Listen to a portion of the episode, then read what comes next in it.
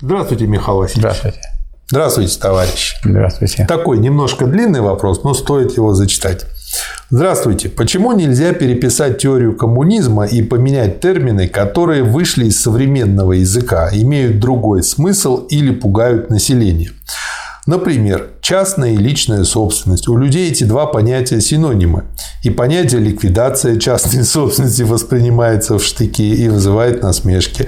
Гораздо легче сменить термин в науке на частную собственность на средства производства, чем объяснять, что ликвидация частной собственности – это не ликвидация личной собственности, ну и так далее и тому подобное. Язык марксизма, ленинизма и диалектики устарел на сто лет. Необходима адаптация, иначе нас никто не поймет. Что скажете, Михаил? Я скажу, язык, что язык товарища, который задает этот вопрос, устарел на 200 лет. Потому что он, так сказать, еще не и дошел до тех понятий, которые давали люди сто лет назад. А сто лет назад вот Ленин давал свои понятия. Что из них устарело? Ничего не устарело.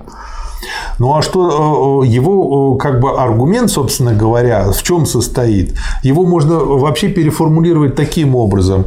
Ну вот сейчас вот э, капитализм делает, ведет к тому, что оглупляет людей, и им все сложнее и сложнее объяснять. Сейчас уже я сталкиваюсь с людьми, которые старше меня даже, но, он, но не читали Ильфа он хуже, он хуже, он нам предлагает тоже принять участие в оглуплении людей. То мы есть это причина, по которой да, мы не можем это сделать. Не можем. Почему? Потому что здесь говорится, давайте не будем говорить ликвидации э, частной собственности. А никто и не говорит. Никто и никогда и не говорил, и не из классиков. Всегда говорили Маркс и Энгельс уничтожение частной собственности. Еще лучше. Пришли с базукой и жахнули по нет, дворцу. Ну, нет, если человек подумает, вот, вот не просто вот задаст вопрос, слово, подумает. подумает, он поймет, что уничтожить частную собственность нельзя ни с помощью базуки, ни с помощью водородной бомбы. Частную собственность можно уничтожить только создав общественную собственность. На что? На общественную собственность, на средства производства. Ну, и, сказать, а что касается индивидуальной личной собственности, никто никогда не собирался ее уничтожать. Никто не, при, не собирался к вам приходить и решать вопрос, как вам чистить зубы, какой зубной щеткой или какой э, рот мыла использовать, э, при том, что вы проводите какую-то санитарную процедуру. Вот э, уничтожение частной собственности, так вот очень резко сформулировали Маркс и Энгельс, что это вот все наше учение может выражено в этой фразе. Почему? Потому что все сводится к тому, чтобы все, все средства производства должны стать общественной собственностью. И вот куча людей, которые вот любят все сводить к таким коротким фразам, читают то, что сами Маркс и Энгельс про себя написали, говорят, ну вот, пожалуйста, ну вот, они хотят отобрать и поделить. Дальше-то они не идут. А, автор-то вопроса спрашивает, как вот до таких вот недотеп донести, что вот какой выверт кульбит надо сделать, чтобы до таких недотеп донести идею хоть как-то.